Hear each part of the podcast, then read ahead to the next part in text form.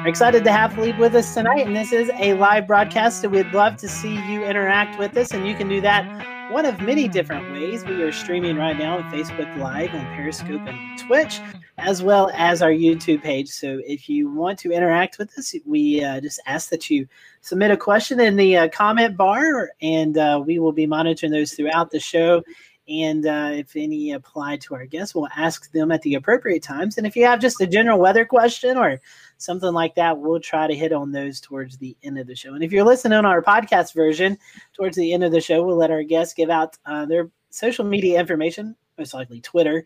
And if you want to tweet a tweet to Philippe, you can do that. So again, we are on show number 276.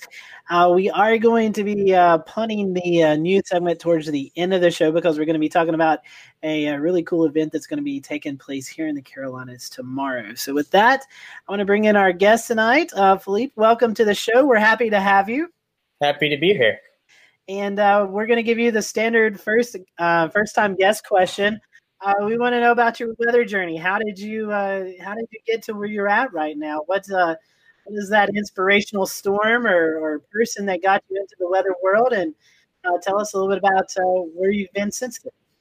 Well, um, so I, I, I, started up. I grew up in uh, Greenville, South Carolina. Um, I was there basically my entire life through high school, and then I decided, well, early on, I was very passionate about meteorology. I actually used to be afraid of uh, thunderstorms and lightning, especially. And through that fear, I was also afraid of maybe hurricanes and other sorts of things impacting my household and whatnot. But over time, that fear turned into a passion, and I became actually very interested in following the weather. And from there, I decided I want to do this for uh, my career. So I went to uh, UNC Asheville to get a bachelor's degree in atmospheric science.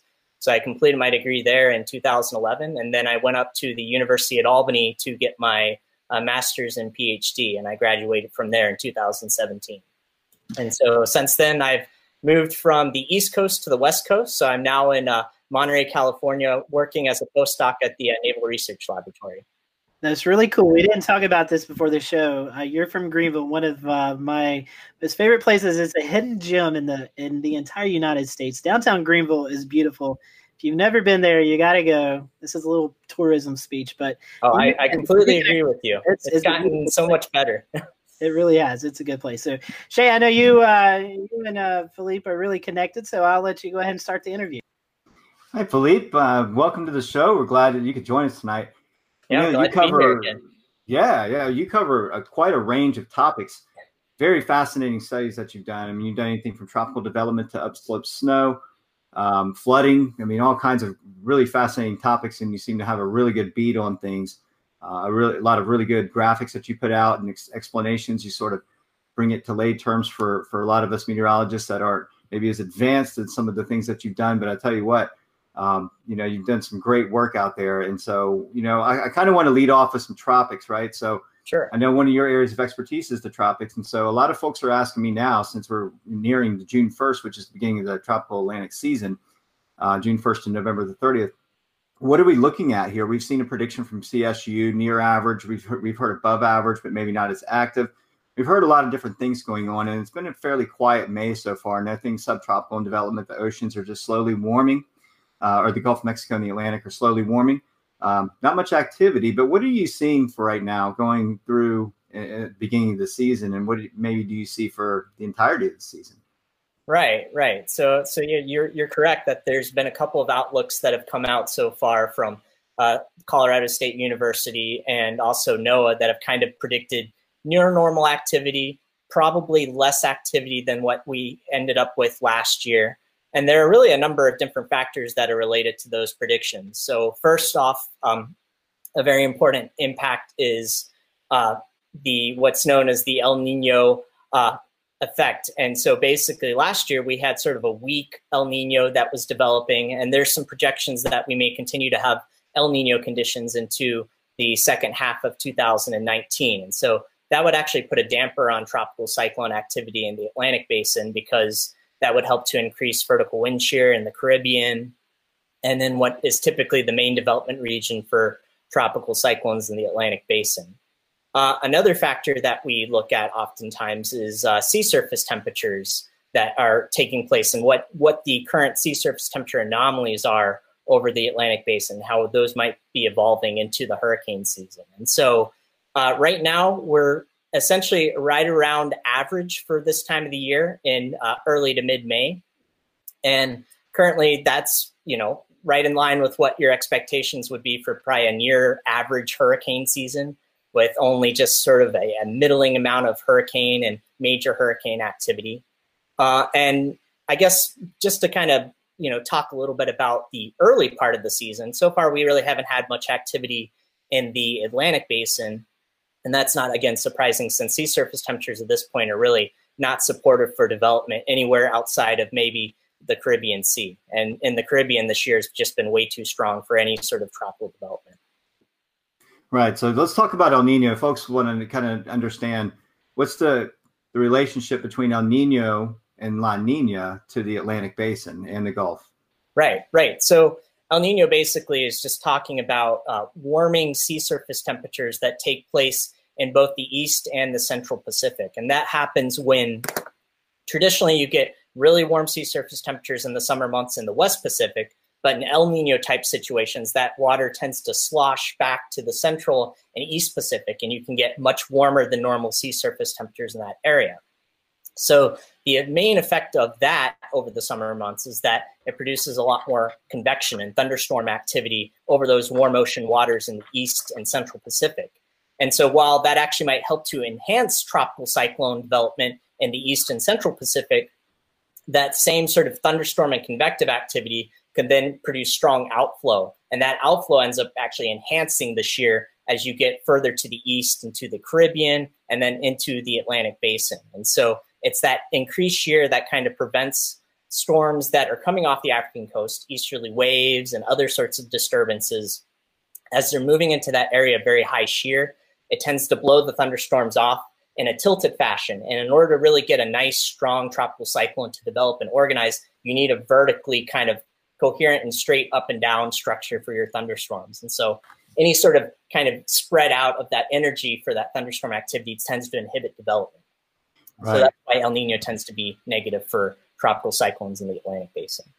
Very good. So uh, in the Atlantic, are we looking at any anomalies? Uh, I know we get to we can get real techy, but we try to keep this on lay terms here for our audience. Right. Saying what are we looking at in the Atlantic? We have, you know, average temperatures. Do we have any cold pools, any warm pools, any equatorial processes that may spark the season off a little stronger, a little earlier, or do, are we just going to kind of ride through and, and just uh, look at average type of season? Right, right. So I think at, this point, the uh, areas that you typically look for developing activity in the early part of the season, like in the May and June, would not necessarily be deep in the tropics. It'd be more sort of in the subtropical latitudes between uh, 20 to 40 degrees north. And these would actually be areas that are just off the East Coast or in the Gulf of Mexico or kind of out near the area near Bermuda, kind of in the uh, northwestern portion of the Atlantic basin. And so those areas are actually well above normal in terms of sea surface temperatures for this time of the year, especially as you get farther north of Bermuda. There's kind of a warm pool relative to normal. We have much warmer sea surface temperatures. So as we get into sort of the latter half of May, and especially in June and July, if those anomalies persist and we still have much warmer than normal sea surface temperatures, then that could actually be a source for potential tropical cyclone development early on in the season. And so these would actually be storms that would be relatively close to the United States, but early on in the season, the sea surface temperatures, even if they're warmer than normals, tend to only be very marginal. And so these wouldn't really support very strong hurricanes or uh, major hurricanes. These tend to be more sort of middling, weak to moderate tropical storms, essentially, at this time of the year. But it could potentially lead to more of those, just not not the very big storms you expect later in the season in August and September. Gotcha. And we're going to get a little bit more into that when we, when we bring up PV streamers later and how breaking waves across the tropical Atlantic could maybe enhance storms or maybe even per, help with um, rapid intensification. We'll get to that later. I think Melissa's going to jump in at this point. She's got a question for you going forward. Sure. So one of the things that Shay just kind of mentioned is we, we really like to demystify some of the terminology that meteorologists use when they're discussing um, you, just the regular terms um, that are kind of in our our language, our, our colloquialisms. One right. of those is you were talking about El Nino and you're talking about the strength of them. And I know you've done a lot of research about Rossby waves and using that to help kind of do the forecasting for what could come. So, for just those people who are not sure what a Rossby wave is, can you kind of talk about them and why they are really uh, kind of a good indicator um, with those teleconnections? Sure, sure. Uh, so, I mean, a, a Rossby wave is really just a, a, fancy term for a wave at a certain location uh, in the atmosphere. And so, in the upper levels of the atmosphere, you oftentimes have ridges and troughs. And so Rossby waves are basically the flow that's occurring around these ridges and troughs. And these individual kind of couplets of ridges and troughs represent kind of one Rossby wave length. And so Rossby waves in the northern hemisphere tend to propagate from east to west, or sorry, west to east. And so basically, a lot of times you'll have a trough that makes landfall on the west coast of the United States. And then over the course of the next two to three days, that same trough is then marching through the United States and then emerging off of the Atlantic Ocean coastline. And essentially, these features are running right along the jet stream or this you know strong area of wind that occurs in the upper troposphere. And these Rossby waves are carried along by that strong wind in the upper portions of the atmosphere. So hopefully that's, I don't know if that's super simple, but hoping to demystify some of the terminology here. No, I think you did a really good job explaining that. And I think at this point, Shay's going to jump back in and we're going to talk about those PV streamers.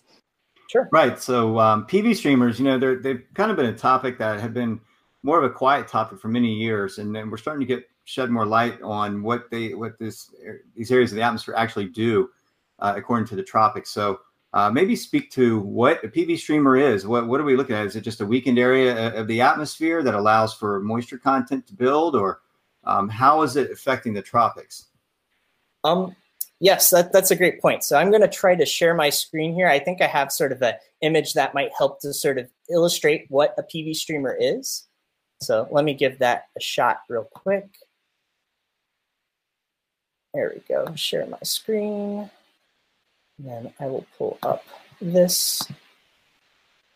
There you go. Can you guys see that? And I'm going to make this image much bigger so it's easily visible. Yes, we can see. Yeah, absolutely. Perfect. All right. So there's a lot of terms on here, but I'm going to focus sort of on the uh, contours here and then the shading. And so the shading is what we call potential vorticity. And in simplified terms, you can think of this as vorticity or basically turning in the atmosphere. And so oftentimes, as we were talking about before, Rossby waves are associated with ridges and troughs. And this is basically a couplet where we have a really strong ridge that has formed just off of the United States. So this is the East Coast right here. And this is an anticyclonic ridge that's associated with anticyclonic or clockwise flow that's going around here. And this is associated with very low potential vorticity air.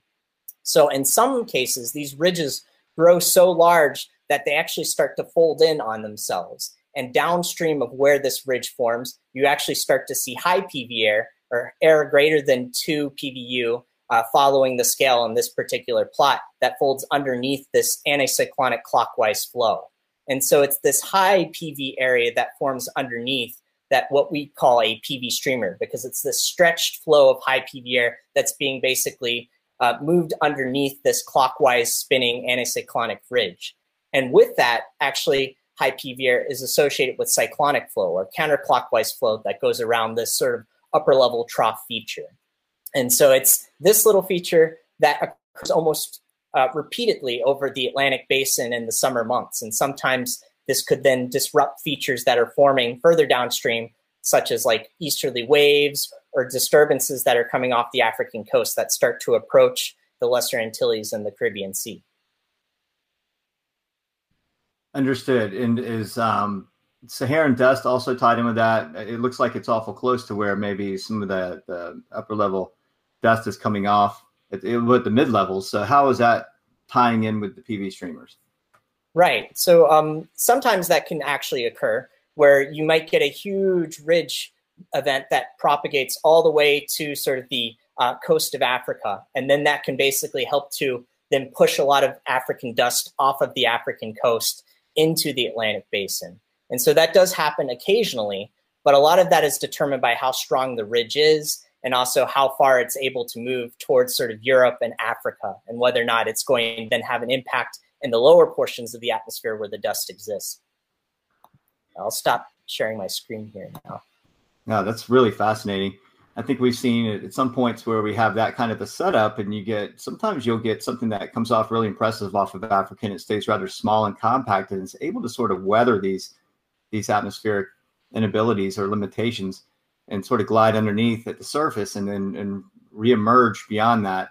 Uh, is that something you've seen, or, or is that basically that kind of combination a, a total debilitating factor? Yeah, um, so that that's that's a good point. and actually let's see, I might have another good example to share here if I can bring it up real quick. Maybe not. So um, essentially what happens sometimes is that you get um, disturbances that are coming off the African coast, and they do basically have to battle this relatively unfavorable environment, whether that not be dry air from a Saharan air layer outbreak or high vertical wind shear from a PV streamer. And so in some of those cases, the PV streamer may be weak in nature, and so it's not able to generate as much very strong high wind shear that would blow the thunderstorms off of the center of the disturbance. But in other cases, the PV streamer is too strong and the system is not able to continue to develop because the shear is just too powerful to be able to allow the system to remain vertically upright. And so a lot of it is dictated on just how unfavorable the environment is. How dry is the air? How strong is the upper level winds? and whether or not that's going to reach a threshold that the storm is not able to recover from. Yeah, it's hard to hard to relay how how difficult it is for any tropical waves coming off of Africa. They they immediately have a battle ahead. They have several things that they have to get through, and right. um, so it's pretty fascinating to even you know one out of twenty may make it. You know, you can't. I mean, not an exact number, but uh, it takes a lot to get something to form off of the African coast. The ingredients have to be just right. Plus, later in the season, we get to Cape Verde season when they they yeah. a little lower in latitude. That's a little more helpful in monsoonal troughing in the equator. So um, that's really fascinating. Um, so there, I, think gonna, I, was gonna I just I jump in. It's like there has been some research that basically says of all these seedlings that come off the African coast, only about eight to ten percent of them actually end up developing into a system. So I think you're right on money there with the ten percent figure. Cool. Okay, so uh, I think Melissa, you're up. Do you have the uh, next question? Yeah, so we're going to kind of transition away from a lot of your tropical work because you've done an expansive amount of research and a variety of different things. But one of the things that kind of caught me is is your participation in the National Weather Challenge, and um, you've won quite a number of awards with those. And for for those people who don't know, can you kind of explain what like the National Weather Challenge is and and how long you participated in it and and any like advice or or interesting, you know, things that you did in that particular challenge you forecasted for or memorable events? Sure, sure, absolutely. So um, uh, the the weather challenge is this sort of collegiate competition that's maybe you can kind of say it's uh, analogous to like the NCAA, but for weather. And so what happens is that it's a it's a college competition that are based uh, off of forecasting for a particular season for a two uh, a particular city for a two week span. So, for example, uh, it starts in late September, early October. You'll be forecasting for a particular city that was already set in advance, and you have to forecast the high temperature, low temperature, wind speed, and rainfall for a particular period of time. And you have to do that for every day for a two week period. And over the course of the two weeks, uh, there are more than a thousand plus competitors from all across the United States and even beyond that are forecasting in the Weather Challenge. And if you're lucky enough and you do well enough, uh, you may end up with the trophy if you finish in the top uh, two, I think, for each particular division in the competition. And I know that you, um, I know you've participated for quite a few years, um, and those Weather Channel uh, challenges with them starting in September and going through October and and you know deep into the season, you get into some winter winter weather forecasting, which um, since moving to South Carolina, I have determined is is really hard to do down here in the Carolinas is to do that particular forecasting. But is there any one particular challenge that you two week period where you know you just it, it, was just a bear for you to try and figure out that forecast. Is there any one of those that just kind of comes to mind?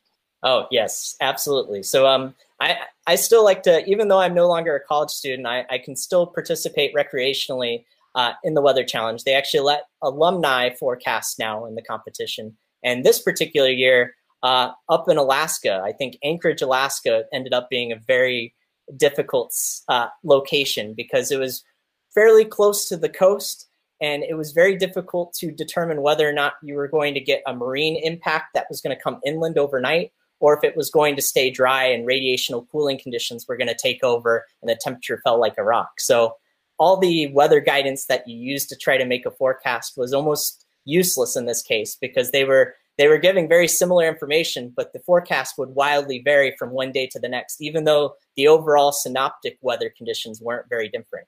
So yeah, that that's strikes my mind as one of the more difficult challenges I've had with this competition. All right. And you ready, Chris? Yeah. All yeah. Right. That's, uh, that's, some really cool stuff. Um, you know, going into that, uh, we were talking before the show about some of your outreach and stuff on Twitter, especially with the, the weather communication stuff in the tropics. You know, what, what was the motivation behind that? And, uh, you know, for anyone that's on Twitter that's ever seen your work, I mean, uh, you're like a rock star when, when uh, hurricane season comes around. that, that's I think you're you're flattering me a little too much here, but I, am uh, just yeah. spade a spade. yeah. So anyway, I, I, I think I, I didn't I was actually pretty late to the game for joining Twitter. I didn't join until I think um, November December in 2014, and so at that point I was still a grad student at the University at Albany, and I was convinced by a few of my other colleagues that were like, "Oh, I think you would really enjoy this." You always like talking about weather with other colleagues and making different graphics for particular weather uh, situations. So I think this would be a nice sort of niche that you would fill. And so I was like, I kind of went in with my eyes closed, not really knowing what to expect. And you know, Twitter can be a very interesting community. I think it's amazing kind of how the weather community has gravitated towards Twitter over the last uh, three or four years. And it's really become a really nice community to talk ideas, whether or not that be research or forecasting or just interesting events that are occurring all around the world. And so over time, I was like, well, how how can I make you know an influence in Twitter? How can I sort of you know potentially help to educate people? I I, I didn't want to think of myself as someone that was very knowledgeable, but I felt like I had learned a few things uh, through my undergrad and graduate school experiences. So I thought, well, I really like making graphics, and I like kind of animating sort of the current weather conditions and trying to explain what's going on step by step to try to help illustrate what might happen in a particular forecast situation.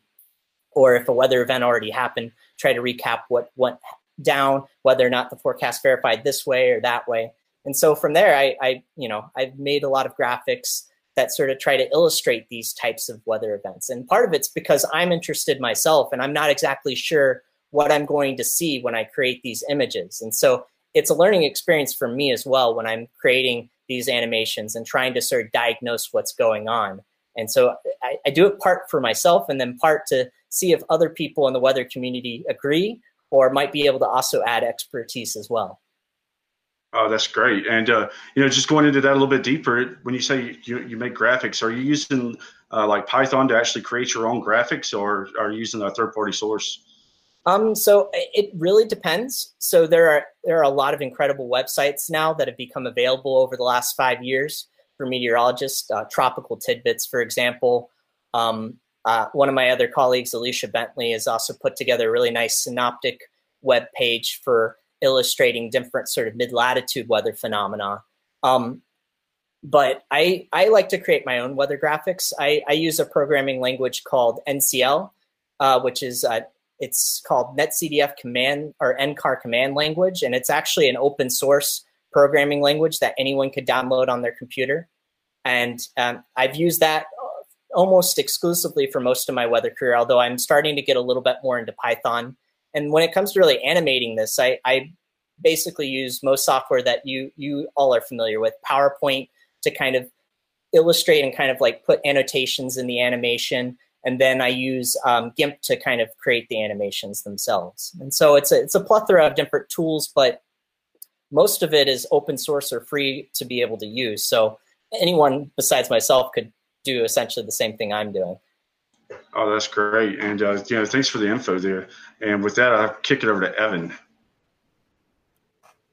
I'll take it first from Evan. Um, Uh, Philippe, we were talking about some of your research, and uh, we were talking about the tropics earlier. Um, and, and, something that we've really seen over the past couple of years is really an increase in floods and flash floods and flood events. And I know um, you was able to do some research um, off of Long Island, uh, where a, a, big heavy rain event happened there. So, uh, talk to us a little bit about that research, and then maybe while we are seeing more of these bigger flood events happening um, throughout throughout the areas uh, along the well, not only along the East Coast but everywhere. It seems like we're seeing more and more heavy rain events uh, pop up everywhere. Sure, sure, yeah. So actually, the the work that I did with the Long Island flooding event, this I think was back in uh, August of 2014, and it really kind of was bred out of a class that I took at the University at Albany with one of my advisors, Lance Bosart. He, this event had happened basically right before the class had begun, and he was basically pitching ideas to the class on what kind of research projects would you guys be interested in. And we all decided this seems like a great project to work on. This just had happened, and it was not too far away from Albany itself, and it set the 24-hour rainfall record for this location in uh, Long Island. And so we wanted to study it more, and we decided the best way to do that would be to sort of do a numerical weather analysis of the event. And so um, these types of events actually happen quite frequently, not just in Long Island, but across the United States, where you just get heavy training rainfall over a location over a period of time. What was special about the, the Long Island flooding event, though, is that the rainfall rate was extreme. And you can get an extreme rainfall rate that lasts for maybe like five to 10 minutes with a very strong thunderstorm that moves overhead but that rainfall rate was maintained over a two to three hour time span. And so five or six inches of rainfall uh, fell in a very short period of time because of those training very heavy rainfall echoes that moved over Long Island. Somewhat reminiscent of the October 2015 flooding event here in the Carolinas. That was uh, one of the more dynamic events I remember ever seeing. Yeah, no, that that's a great example too. That another example of kind of you just have these very strong echoes and they don't move very much. You just have the same locations getting hit over and over again. And so it's the longevity of that rainfall rate more than just the rainfall rate itself that becomes very important for these flooding events. Philippe, we've, we've seen that a lot over the last year in Western North Carolina um, as we get these kind of southwest um, kind of upslope flows moving uh, across the area that have dumped upwards of uh, 10 to 12 inches in a day um, over places just kind of south of Asheville, um, as well as up towards Boone. Uh, so that's definitely something that we're familiar with as well. Um, but I want to transition a little bit over to one of actually my only my favorite topic, um, Northwest Flow. I had no idea we were going to get to talk about this tonight. Um, so this has really made my day. Um, so you went to UNC Asheville um, and you got to study uh, and do research under D- Doug Miller um, uh, about Northwest Flow. Tell us a little bit about what you did during your research um, and what your experience was like. Sure. Yeah. No. This this is this is one of the more fun projects that I've had to work on. So uh, my first year at UNC Asheville, I was a young, spry, 19 year old freshman in college and didn't exactly know what I was going to be doing yet. I knew I wanted to do something weather related, but didn't know what. And so uh, Doug Miller uh, basically came to me and said, "Well, I'm putting this group together that is studying Northwest Flow snowfall events in North Carolina and uh, Tennessee. And what we do is we basically get in a van, we go up to this location in Boone, North Carolina, in collaboration with uh, Appalachian State. And uh, thanks to one of the professors at Appalachian State, we stay on his property in Boone and launch weather balloons every three to six hours when there's a significant Northwest Flow snowfall event occurring. And so I said, this sounds like an amazing opportunity. And fortunately, later that year, we got a very big Northwest Flow event. I think it was like February 2009. And we were up there for a 36 hour span, launching balloons every three to six hours as the Northwest Flow snowfall event was occurring to kind of get aspects of where the, you know, the mixed layer was, where we were uh, getting uh, ice nucleation, where was the best dendritic growth zone for the snowfall associated with the moisture, and just kind of important statistics that were not only relevant for research purposes, but these same soundings were broadcasted to all the local uh, weather forecast offices, uh, Greenville, Spartanburg, um, Morristown, a lot of the other offices nearby got to see the soundings that we were launching in near real time. So that way, that ended up becoming a very important forecasting tool for them as well. Yeah, that sounding data I know is, is crucial to those kind of offices. Uh, and for people who don't know, West or uh, so Northwest flow is probably the most difficult weather phenomenon to forecast here in uh, Western North Carolina. Can you tell us a little bit about what Northwest flow is um, before we get too far into this conversation, just for the folks that kind of don't know, which is probably the majority of people? Sure, sure. So, um, uh, yeah, you're you're absolutely correct, and this is something that outside of the area you may not be very familiar with, but oftentimes behind sort of synoptic cyclones that are moving through, you might have a coastal low that goes up the east coast. You get this large fetch of northwesterly flow that will originate actually in Canada and stretch all the way down off the eastern United States. And so, with that northwest flow, you often have uh, uh, air mass that move over areas that uh, have significant moisture, like the Great Lakes. And so, Lake Michigan, Lake Superior, Lake Huron, a lot of those act as source regions for moisture that then this wind brings down to the mountains of North Carolina, and Virginia, and Tennessee. And so, what happens then is that you already have the sort of enhanced moist air in the northwest flow that starts to move over the mountains. And in order to basically cross the mountains, it needs to ride up and over the mountain. And in that case, you provide a source of mechanical lift that allows you to get condensation of that already moist air into clouds and then precipitation. And so, as long as it's cold enough, that forms uh, that falls in the form of snow.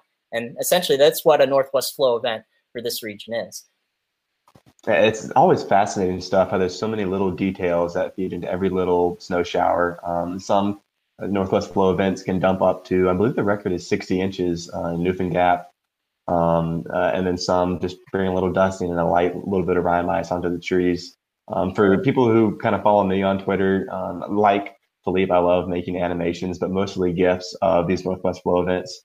Um, it's so much fun to watch the snow fall on the trees, and then especially in the months of like uh, March and April. It's amazing how quickly that snow can melt um, and how quickly the ice can be, uh, disappear. Um, so I appreciate you discussing this topic. Um, I, I, think we've discussed at some point we're going to have to de- dedicate a full show to Northwest Northwest Flow um, because oh, it is such an interesting topic. So you're going to have to come back to that. I'm sorry, you just don't have much of a choice. okay, no, I, would be happy to talk more about this. Snow is something that I that's near and dear to my heart as well, and I remember doing lots of Northwest Flow events, launching weather balloons, and just being utterly fascinated with the rich variety because, as you alluded to, some events produce an extreme amount of snowfall depending on what side of the mountain you are. And then maybe just on the adjacent slope, if you're on the downslope part of the mountain, you may get very little snowfall. And oftentimes, Asheville actually ends up on that latter side where we get very little snow from these events. But say an area like Mount Mitchell or Mount LeConte, those areas oftentimes cash in and get very heavy snowfall amounts.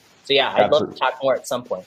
Yeah, absolutely. Uh, I'll toss it off to Scotty for now before I talk about this topic too much. yeah, we're definitely going to get a, a, show about that. Philippe, I have one last question for you.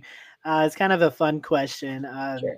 Obviously, you, you, said you grew up in Greenville, South Carolina. And now you live out in California. So, personally, not forecast. I mean, you can say forecasting, but personally, Oh, what's the what what's the weather been like? You know, you go from a, a, more hot, humid environment in Greenville, South Carolina, to a more marine layer type environment there in California. So, uh, what's the differences in the weather? Any challenges out there that that you know you wasn't really accustomed to here in the Carolinas? Right. So you you'd actually be very surprised. You're, you're absolutely right that one of the big factors that we have here on the West Coast is the marine layer. And so it's basically this very thin layer of stratus clouds that will essentially be semi-permanent just off of the west coast of Monterey. And so predicting whether or not that's actually going to come inland and cause us to have a cloudy day versus stay offshore and we end up much warmer is actually a, a pretty big forecasting challenge that still isn't very well understood.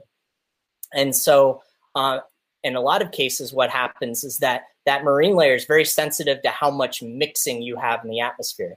So if it warms up a little bit too much and you get a lot of mechanical mixing that's taking place offshore, then that could actually cause all the clouds to dissipate and you end up with a really nice day. Other situations, it warms up inland as well, but that produces more of like a sea breeze effect where it actually helps to draw the clouds that are offshore inland. And so we end up with a cloudy day and it's not really that much fun to be outside because the clouds bring in cooler weather as well. And so uh, a lot of times that's determined also by not just mixing, but also by the sea surface temperatures just offshore as well. So even though the West Coast, at least particularly right on the West Coast, the variability in temperature is a lot lower in comparison to like the eastern United States, especially Greenville. There is still a lot of interesting weather challenges that exist, especially with trying to forecast how much marine layer you're going to get.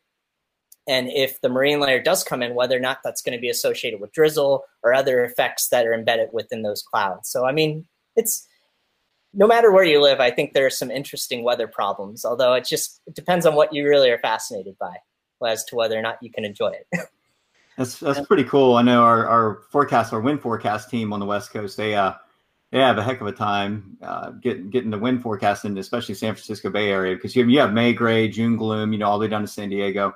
Mm-hmm. Uh, just that marine layer built in, it could it could last for weeks, you know, even even up to a month at times. But uh, they've even named some of the eddies that form off the coastline from from some of that. So it's right. there's definitely a lot of challenges. You have topography high topography and you have uh, those cool sea surface temperatures versus East Coast. We have this like gradual coastal plain that kind of make things a little more predictable. But um, you know, even over here, we still have our sea breeze, which is, is complex in itself. But yeah, yeah that's um, California is pretty tough area. Oh, I, I, I, agree completely. And some of the interesting things in the summer months is that you can have just extreme gradients in temperature as well. It can be 60 degrees where I live here in Pacific Grove, California, and just go 10 to 20 miles inland and they're over 100 degrees in the summer months. So the the spatial gradient is really intense sometimes in the summer. So if you do want to get nice hot weather, you don't have to go too far, unfortunately. But you know, I think most people would prefer to be somewhere in the middle between too cold or too hot. Definitely. So, Philippe, we've really enjoyed having you on tonight. Um, if our followers uh, who are watching tonight or, or um, those who may be listening on our podcast, how can uh, they find you on social media? Um, so uh, my my weather handle on Twitter is at pp papin, and so the first two P's are actually my first and middle initial, and then Papin is my last name, and so not not too difficult to remember. Hopefully, as Chris was talking about earlier, it's a must follow on Twitter. You definitely uh, need to go go follow Philippe. Please stick around for a second if you want to. We're gonna do um, a couple of uh, weather roundtable events here, and uh, we will log off tonight. I know uh, most of us, or at least myself and Evan and Melissa and Chris, will be in uh, Charlotte, North Carolina tomorrow, as uh, this is Hurricane Awareness Week, and the uh, National Hurricane Center um, has their Hurricane Awareness Tour, and uh, it'll be stopping at the Charlotte Douglas International Airport tomorrow. It is open to the public, so if you are in Charlotte or live around the area and you're a weather uh, enthusiast and you've uh, always wanted to uh, check out these big planes that fly into hurricanes, uh, you were invited out to the uh, Charlotte Douglas Airport from 2 to 5 p.m. tomorrow. Uh, it's a free public event, so you can come in and check out the airplanes, talk with some of the flight crew. different vendors will be there. Melissa, I know you will have a CoCoRaHS set up there. So, um, I'll let you kind of talk about, you know, seeing the airplanes are going to be really cool and talking to the flight crew, but you, along with a lot of other folks, you're going to have some displays set up and some information as well. That's right. So in total, there's over 20 different exhibitors that are going to be a part of the event. Myself from South Carolina um, will be representing the state climate office, and of course, South Carolina CoCoRaHS. We actually have the national coordinator for CoCoRaHS will be there as well. Um, we have the uh, North Carolina Emergency Management, Red Cross is going to be there, FEMA is going to be there. Um, we have some local fire departments that are going to be there. A lot of the local news um, news anchors, the TV meteorologists that you love are going to be there, and it's a great way to come down, learn a little bit more about hurricane preparedness and awareness. Um, like Scotty said, take a look at these amazing aircraft that fly through these storms to get us the observations that they need, including one of our former guests who was back on in December, Heather Holbach, um, who uh, talked about her flights through Florence and Michael, um, and I believe Lane as well too. So it's going to be a great event. We're really hoping to get a good turnout, and we hope to see some of you guys there. And I know that Scotty and uh, Chris and Evan are going to be there as well. So, um, you know, if you've always wanted to meet one of these guys from the Carolina Weather Group, this is going to be a real good opportunity to catch at least three of them um, if you can pry them away from the airplanes long enough um, to you know ask them a couple of questions a little bit more about them themselves as well. But it's it really is going to be a fantastic event. The reason it's coming to charlotte is we are going to be celebrating if you can call it a celebration the 30th anniversary of hugo which devastated portions of the south carolina uh, coast and even in inland north north carolina south carolina. Um, it's very um, the, these tours go around. So it's been a long time since the last time that they came through the area. I believe the last time the hurricane hunters stopped through the Carolinas, they stopped in Florence uh, a few years back. So it really is a unique opportunity to get out. Um, I know we're going to be hosting some uh, school groups prior to opening up for public tours. So it's going to be a really kind of neat way to engage in that STEM education portion as well, Scotty. Yes, it is. Uh, we had Jared coming with us, but I think he's been relegated to stay in Charleston due to some work issues. So we hate that. But um, Evan and myself and Chris will be there. We're going to be doing uh, conducting interviews and kind of just grabbing some B-roll footage, as well as having a little bit of fun talking with uh, the. Uh, talking with the hurricane experts and and touring the planes and stuff. So be looking for that. We'll have some footage. I think Chris, we're going to put a vlog together, kind of a recapping our day uh, so you'll be seeing that later on uh, this summer as well. So again, I wanted to read the information off to you um, from 2 to 5 p.m. tomorrow, Thursday, May the 9th. Uh, you can tour the U.S. Uh, Air Force uh, WC-130 as well as the NOAA P-3 Orion aircraft and meet the pilots and the meteorologist. Um, if you want to go, you can park in the general parking lot, Business Valet 2 parking area. So if you go to the Charlotte airport, look for the Business Valet 2. Uh, there's going to be some uh, kind of like tour bus there. Um, there's a shuttles at the airport. Uh, they will shuttle you to the area that you need to go. You will have to go through some security screening, uh, but it's going to be a fun event and it's free. So we hope to see you out there. Like Melissa said, if you see myself or Melissa or Evan or Chris, we'd love to uh, meet you and say hello. And uh, we look forward to the event and uh, it's it's going to be a great um, a, a, great event. And uh, like Melissa said, I think uh, GSP said it's been several years since it's been in our area, so they're expecting to see a uh, a big turnout. So we are looking forward to that, um, as well as Hurricane Awareness Week. We've been posting um, graphics throughout the week to help you get prepared for the upcoming season. And today is talking about your insurance. And so we just had Rob Galbraith on with us a few weeks ago, and Rob kind of gave you some tips on what you need to do before hurricane season. Remember, Melissa, is it 30 days before it goes into effect? You're on mute, but I think she said yes. It is. It's 30, 30 days for most policies before they go into effect. So, um, if now would be the great, the the perfect time to reach out to your insurance agent, go over your policy if you haven't gone over it recently. Um, whether you're a homeowner or even a renter, you know, having those insurance policies are, are pretty vital um, when natural disasters come along.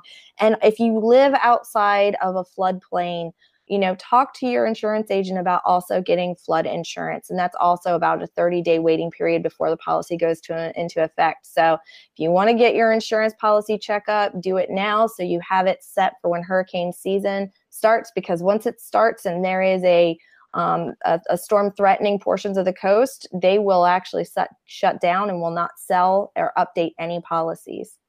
Yeah, so definitely uh, get that checked out. You know, you've got another month or so before hurricane season starts. So uh, you definitely want to uh, to get that checked out. Also, um, I'm going to kind of toss it to Chris here because I'm, I hope I'm not throwing you under the bus, Chris. But we are watching. uh, we are watching the potential of seeing some thunderstorms this weekend.